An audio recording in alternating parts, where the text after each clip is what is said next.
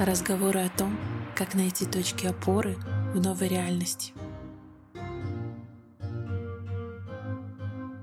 Всем привет! Меня зовут Иоланта. Это подкаст «Куда бежишь», где мы с вами вместе ищем раньше тот самый пресловутый life-work balance и пытаемся наконец отдохнуть. А сейчас скорее мы ищем новые смыслы и точки опоры и пытаемся ментально выжить в том, что сейчас происходит. Когда мы говорим, что настала новая реальность, это как бы не до конца правда. Эта новая реальность наступала для белорусов и в 2020 году, и во время пандемии, а до этого в мире тоже происходила масса всего. И говорить, что сейчас все по-новому, наверное, не приходится. Но с другой стороны, нельзя отрицать те вещи, которые изменились и уже никогда не станут прежними. Да, такие слова довольно сильно тревожат, но новое в нашем смысле — это, конечно, почти всегда что-то очень плохое, но хочется поговорить и о том, что может быть хорошего сейчас, что может помочь нам, что можно сделать для себя в условиях такого тотального хаоса и неопределенности. И вот я хотела поговорить с вами сегодня о том, почему я снова решила жить, про точки опоры, которые можно для себя найти, и как попытаться спасти менталку. Я буду опираться на некоторых других людей, которые более сведущие, чем я. Я нашла их очень крутые тексты и хотела вам о них рассказать. И также я попросила Алену Вес, которая уже была у нас с вами часто, э, и мой любимый гость, и она тоже немножечко расскажет про то, что сейчас можно сделать для себя. Потому что вначале мы надеваем маску на себя, потом на других и только потом на государство. Важно сказать, что следующий выпуск будет про чувство вины, чувство стыда, которое сейчас и проникает внутри нас, и которое навязывается, и с которым очень сложно жить. А сегодняшний выпуск — это скорее такое небольшое введение вообще в тему в тему жизни после начала войны. Я нашла классный текст у Ольги Примаченко, которая написала к себе нежно. Я думаю, вы видели эти розовые прекрасные книги. И я хотела с вами поговорить о том, почему ритуалы, какие-то каждодневные бытовые рутинные действия очень важны. Что считает Ольга? Она говорит о том, что ритуалы важны потому, что это то, на что мы можем влиять. А если мы вообще можем на что-то влиять, это значит, что штурвал еще не оторвался. То есть да, мы куда-то несемся, да, в нашей лодке пробоина, в нашей менталке страх, тревога сейчас превалирует намного больше, чем счастье, но мы еще можем на что-то влиять, хотя бы на свою жизнь, хотя бы на свое отношение. И это прекрасно. Также ритуалы помогают фокусироваться на том, что вы делаете, на чем-то конструктивном. Когда мы скроллим ленту, когда читаем новости, это только иллюзия какого-то контроля. Это иллюзия того, что вы можете на что-то повлиять. Когда вам говорят и кричат, что это ваша вина в том, что вы не остановили эту войну, это тоже какие-то мифы и иллюзии, которые еще и выглядят довольно нарциссически, как будто бы у нас с вами есть какая-то кнопка или, не знаю, или телефон, по которому мы можем позвонить и все остановить. Это неправда. И не позволяйте затягивать себя другим и самому себе в эту пучину вины и безысходности, а попытайтесь сосредоточиться на каких-то повседневных ритуалах. Что еще важно сказать? Ритуалы повседневные это то, что нам понятно, известно. Это то, что мы можем делать, не знаю, с закрытыми глазами. И это то, на что очень легко перевести фокус внимания. Когда мы сосредотачиваемся на всем плохом, на самом деле это нормально для нашего мозга. Наш мозг часто для выживания отсекает что-то хорошее, нейтральное и сосредотачивается на том, что будет заставлять его там бежать, замирать и так далее. Это то, как работает наш мозг, это то, что мы не можем изменить, но мы можем попробовать хотя бы совершить усилия и изменить фокус внимания. Изменить на том, как мы моем посуду, изменить на выращивание растений. Я всегда сейчас каждое утро стараюсь поливать свои растения, смотрю свою микрозелень, всегда добавляю ее в завтрак, я ращу микрозелень на подоконнике. И вот это вот наблюдение за тем, что растет, оно, если честно, меня немножечко заземляет. То, что сейчас происходит, мы не знаем никогда закончится никак, а важно делать то, что нам знакомо и понятно. Также сейчас очень многие отказались от какого-то планирования. Кто-то лишился работы, кто-то лишился дома. И как будто бы сейчас не место планам, ежедневникам, календарям, но на самом деле именно сейчас им самое время, самое место. Очень важно обозначить некие важные точки. Например, вы каждый день идете гулять, и вы вносите это в свой календарь. Или вы думаете о том, когда вы готовите завтрак, будете ли вы готовить что-то семье или для себя. И можете ли вы делать что-то, например, учиться чему-то новому, если вы лишились работы. Либо как вы будете делать свою работу так, чтобы потом у вас еще осталось время на себя, семью, друзей.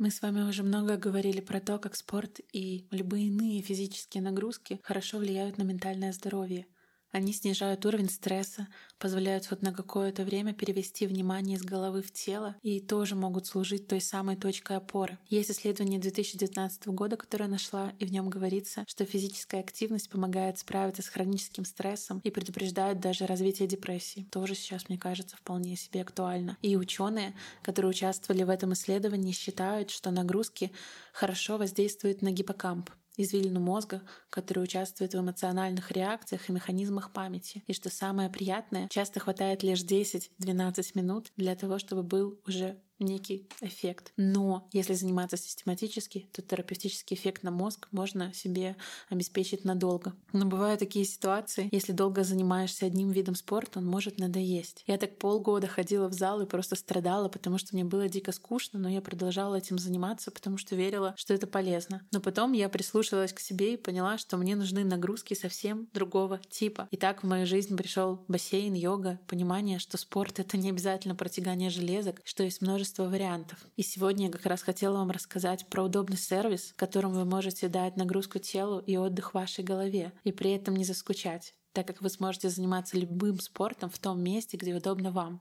Fitmost — это единый абонемент для занятия спортом и заботы о себе, который вы можете использовать в разных фитнес-клубах. То есть это их есть главная фишка. Вы покупаете абонемент внутри одной системы, а ходить можете куда угодно и как угодно. У них больше тысячи вариантов, на что сходить. Допустим, сегодня вы хотите на йогу или бассейн, а завтра это может быть массаж, флатин или какой-нибудь танец. А если вы чувствуете, что сегодня как раз у вас нет ресурсов на спорт, по этому абонементу можно сходить и на расслабляющий массаж. Важно, он доступен в 17 городах России, но даже если вы сегодня не хотите никуда идти или вашего города нет в списке, у ребят также есть онлайн-тренировки и онлайн-курсы. И получается, что с их абонементом заниматься спортом очень-очень выгодно, потому что Fitmast дешевле купить только к ним абонемент, чем покупать несколько разных в разные студии или платить за разовые тренировки. А если вы покупаете абонемент от 100 баллов, то можно и экономить до 60% от стоимости занятий. У них такая система. Вы покупаете не просто абонемент, а покупаете определенное количество баллов, которые можете использовать там, где сами хотите. И еще что важно, можно не покупать на год абонемент, а, например, на месяц, потому что сейчас время такое, ты не понимаешь, где и как, что будет. И можно просто попробовать и получить для себя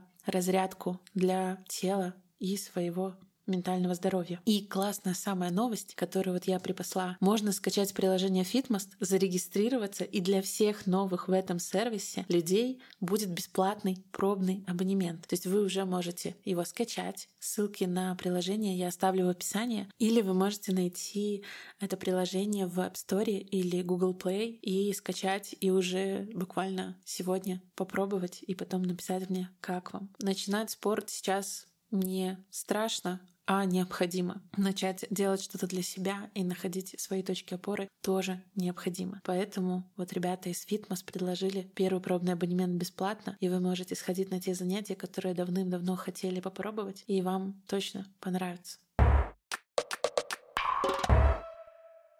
Почему вообще эти ритуалы важны? Потому что для нашей психики важен некий процесс действия, потому что в противовес ему идет пауза, замирание, обездвиживание. А когда мы долго находимся в обездвиживании, вот в этой реакции «замри», на самом деле это по факту как будто бы смерть. То есть когда ты перестаешь жить, когда мне вот написала девочка недавно, я каждый день пытаюсь не сдохнуть. И мы потом с Аленой это обсуждали. И она говорит, то есть каждый день девушка пытается не жить, а пытается не сдохнуть.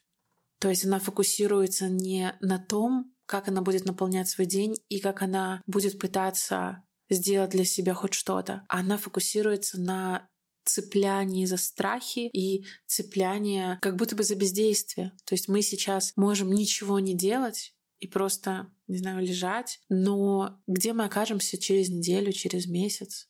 Где мы окажемся, если мы не начнем делать что-то прямо сейчас? Я не знаю, но как будто бы ощущение, что нигде не в хорошем месте. Также есть разное состояние тревоги, когда мы куда-то бежим, просто бессмысленно рвем, что-то делаем. Оно тоже не очень продуктивно. А действия же в каких-то ритуалах, они четко очерчены, и есть какая-то последовательность, какое-то время, сколько раз, каким способом. И вот это знание, куда поставить ногу, что сказать, в каждую следующую минуту позволяет двигаться нам дальше, не вылететь из этой жизни, не знаю, продержаться на своем плоту во время шторма. Именно вот это знание, что нужно делать. Конечно же, какие-то ритуалы, не что-то сложное, это не то, что вы каждый день зажигаете свечи и начинаете петь мантры. Нет, это может быть реальные, постоянные вещи, которые есть в вашей жизни. Как вы, не знаю, делаете самомассаж на лице, выращиваете микрозелень, клеите патчи, то есть ухаживаете, не знаю, этот вот, мне кажется, 10-ступенчатый корейский уход за кожей, вот сейчас он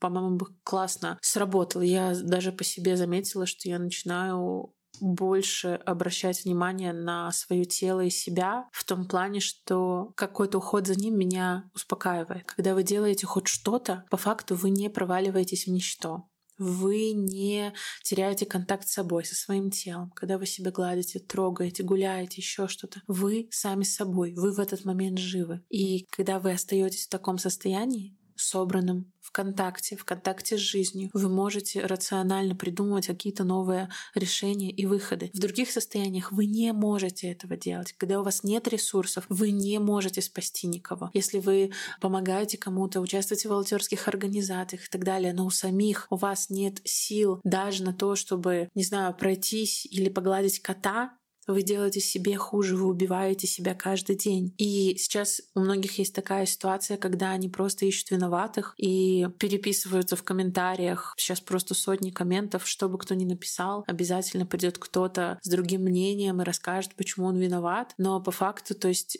вы тратите время на коммуникацию, на спор, на вливание негатива, на то, чтобы найти какого-то виноватого, чтобы что? Как будто бы от того, что вы найдете этого виноватого и возложите на него вот эту всю ответственность, э, будете ругаться на него и так далее, как будто бы это что-то сейчас изменит. Важно уйти извне вовнутрь, внутрь себя.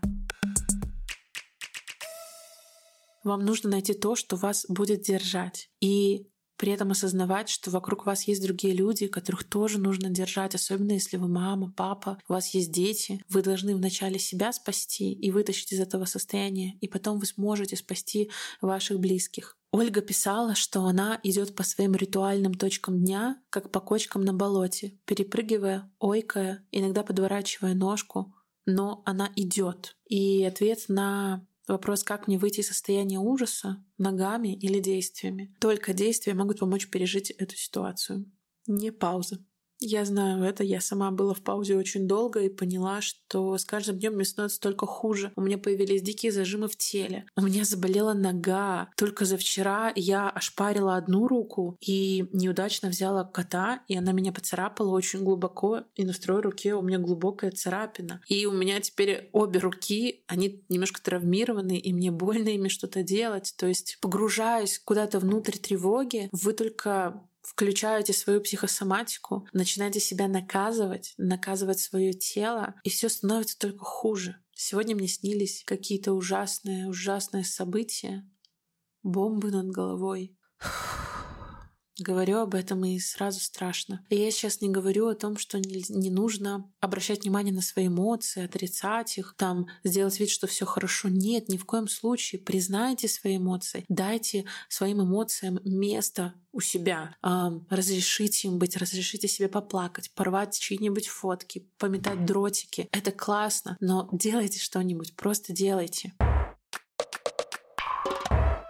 Ольга еще писала про ритуалы горя, что Ритуалы, они не про замирание, когда, например, кто-то умирает и собираются поминки, готовится еда, и вы вместе с другими людьми молитесь, плачете. Если вы горюете по погибшим, которых не знали, но чья смерть вас затронула, вам тоже нужно прожить это горе, прожить горе за тех украинцев, которых уже не стало. Например, придумать что-то свое, прочитать молитву. Я, кстати, стала молиться. Спеть колыбельную, кому-нибудь написать слова поддержки, поговорить с ними. Или посадить в память о погибших дерево. Но эти ритуалы нужны для нашей психики. Боль не выходит через ум, она выходит через тело. Мы не можем запереть страх, раздражение, агрессию внутри. Мы не можем дать ей выход просто тупыми комментариями в социальных сетях. Только через слезы, через крики, через действия мы можем вернуться к себе и понимать, что все, что происходит, оно когда-то закончится. И можно вот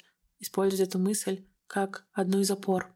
Мне очень понравился этот пост Ольги, рекомендую на нее подписаться, и меня часто держат в том числе какие-то ее слова. Еще один хороший пост про то, на чем можно держаться, я нашла у Елены Рязановой. Она автор «Никогда не будь», как выйти из тупика и найти себя. Это тоже прекрасная книга, которую я читала еще пару лет назад. И она рассказала про классную технику «Четыре чемодана». Представьте, что все ваши профессиональные знания можно разделить на четыре чемодана. Потому что сейчас притворяться, что ничего не происходит с нашими работами, когда многие теряют работу, многих сокращают, отправляют в отпуск неоплачиваемый и так далее, невозможно.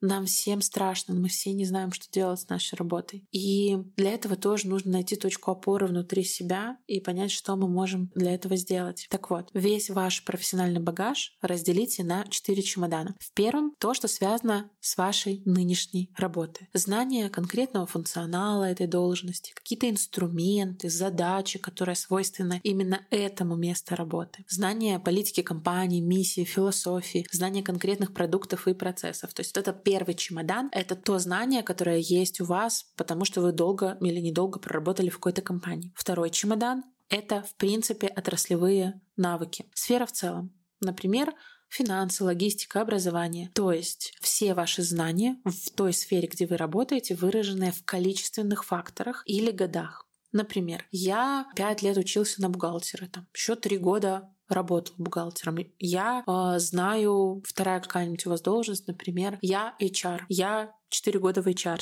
И вот во втором чемодане у вас выраженные в годах ваши знания в конкретных отраслях. Третий чемодан — это какие-то универсальные навыки. То есть это не hard skills, а soft skills. Что вы умеете делать? Например, вы умеете хорошо управлять другими или хорошо менеджерите себя и выполняете задачи отлично. А вы, например, классно креативите или обладаете очень хорошим систематическим мышлением, которое позволяет вам составить такие таблицы, которые будут все считать за вас. Или ваша харизма, ваше умение продавать. Вообще любые soft skills скиллы. А, возможно, вы просто тот зайчик, который озаряет весь коллектив, и в нем становится комфортно работать. Это третий чемодан.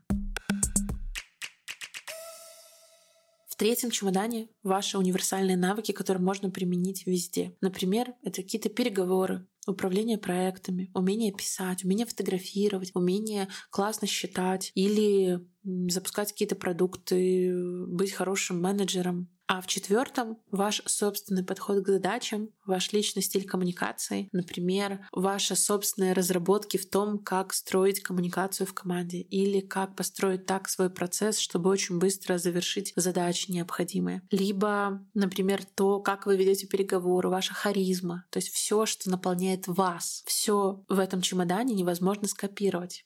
Также в этом чемодане лежат и контакты, и ваши все знакомые люди, ваш весь нетворкинг, ваша личная репутация, то, что думают люди о вас, то, как вы помогали им и так далее. То есть все ваше личное. И классная новость, что в этом шторме, который нас всех сейчас подвиг, вы рискуете потерять только первый чемодан. Всего один из четырех. То есть именно знание конкретной той работы, где вы работаете, тех процессов и тех услуг. При этом все остальные чемоданы и какие-то отраслевые навыки, и универсальные навыки, и ваши личные уникальные навыки, они все останутся с вами. В любом случае, что бы ни произошло, эти чемоданы совершенно непотопляемые, их нельзя украсть, разрушить, сжечь. Они остались в вас. И это важно понимать.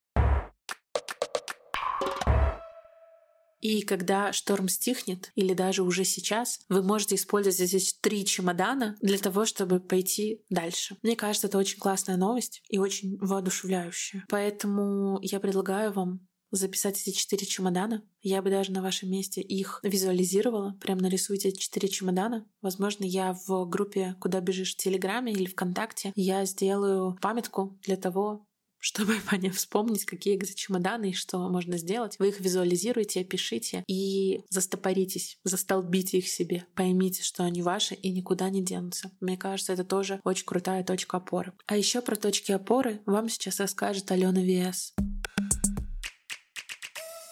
текущей обстановке важно понимать, куда человек двигается. Для меня, например, важно понимать, куда я двигаюсь. Э, планировать будущее сейчас несколько сложно. Ум как бы отказывается в текущих обстоятельствах далеко планировать. Поэтому это такая мифическая немножко история. Но все таки то, что мы точно можем для себя определить, это в каком состоянии я хочу находиться. Нравится ли мне сейчас то состояние, в котором я нахожусь, и большую часть времени что я хочу чувствовать? Мы не роботы, мы не можем все время радоваться, как бы нам ни хотелось. Но в течение дня наше настроение меняется много раз. Оно может меняться много раз. И важно, в какую точку человек возвращается в итоге. Что это значит? Если по-простому объяснять, то представьте, что до определенных событий большую часть дня вы чувствовали себя нормально не особо заботясь о том, чтобы чувствовать себя не просто нормально, а хорошо. Когда случаются какие-то стрессовые ситуации, непредвиденные обстоятельства, события, которые вы не можете повлиять,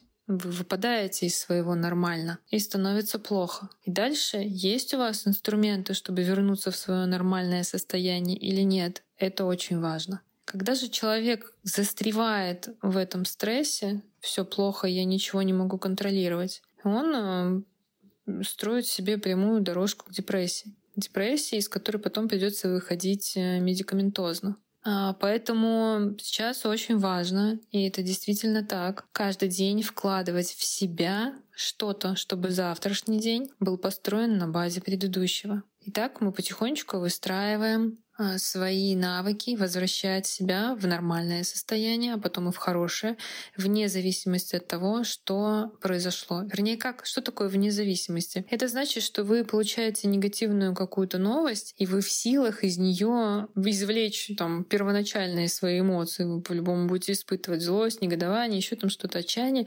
А дальше вы снова возвращаетесь в свое нормальное состояние. Так вот, для того, чтобы научиться это делать, первое, первый шаг — это осознать, где я сейчас нахожусь, как я себя чувствую по-настоящему. Я в отчаянии, я в страхе, я нормально, или я в панике, или еще что-нибудь. Это ваше стартовое состояние. Следующий вопрос — это хочу ли я в этом состоянии оставаться? Нравится ли оно мне? И если ответ нет, тогда какое состояние я хочу получить?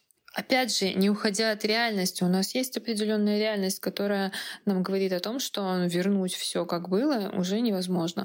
То есть в текущих обстоятельствах я все-таки хочу чувствовать себя хорошо. И следующие вопросы будут что в этой жизни приносит мне удовольствие, что мне может сделать так хорошо, если не возвращение в прошлое, и может так оказаться, что человеку приносит удовольствие, радость э, совершенно обычные вещи, когда дома чисто, когда там светло убрано, когда что-то вкусненькое приготовлено, когда можно обнять друзей, с ними посмеяться, посмотреть какой-нибудь сериал. То есть просто составить себе список тех дел, тех вещей, которые могут вернуть вас в хорошее, вернуть человека в хорошее состояние, в то состояние, в котором хочет находиться. И тогда протаптывать постоянно туда дорожку. Я хочу находиться в этом состоянии. Да, я сейчас вылетел из таких-то, таких-то новостей. Угу, понятно, да, поскучали, погрустили, попаниковали. Окей, мне нравится это состояние? Нет, я могу что-то изменить глобальной той ситуации? Не могу.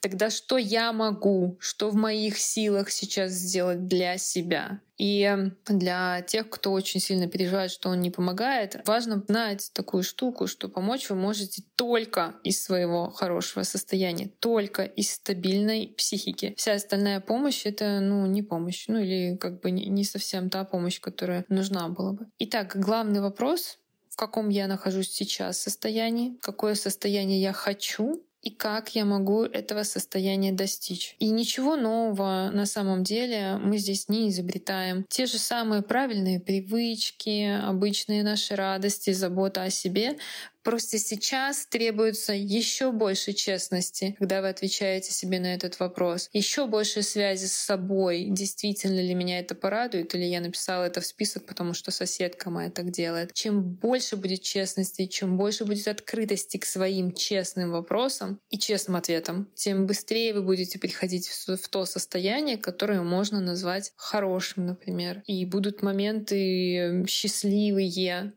даже учитывая всю негативную обстановку, позволить себе загадать да, это состояние и к нему идти. Вот так. А еще, знаете, жизнь, она нам дана, чтобы мы жили, чтобы жили спектр эмоций весь. И застревая в какой-то одной эмоции, мы не живем, будь то как-то какая-то радость бесконечно редко бывает, но все-таки, когда мы пытаемся бесконечно сохранить радость, это тоже ненормально. Когда мы сохраняемся в злости, ненависти, отчаянии, это тоже для нашего организма губительно. Но двигаться к радости из состояния печали, попадать в состояние печали, ее проживать и снова двигаться к радости из этих состояний, потом от радости к другому состоянию, собственно, и есть жизнь.